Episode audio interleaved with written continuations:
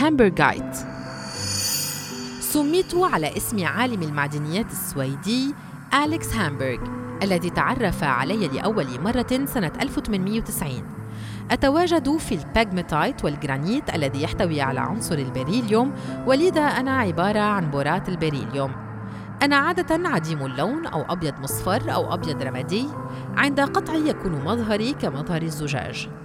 وأنا أعتبر صلبا بدرجة 7.5 على مقياس الصلابة الذي يصل إلى 10 باللورات منشورية مسطحة.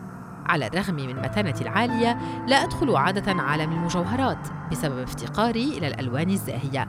ومع ذلك فإن هواة المعدنيات يثمنونني ويضيفونني إلى مجموعاتهم. تعتبر مدغشقر الآن أفضل مصدر للهامبرغايت. كما تعد ميانمار أيضا مصدر معروف للأحجار الصغيرة عالية الجودة.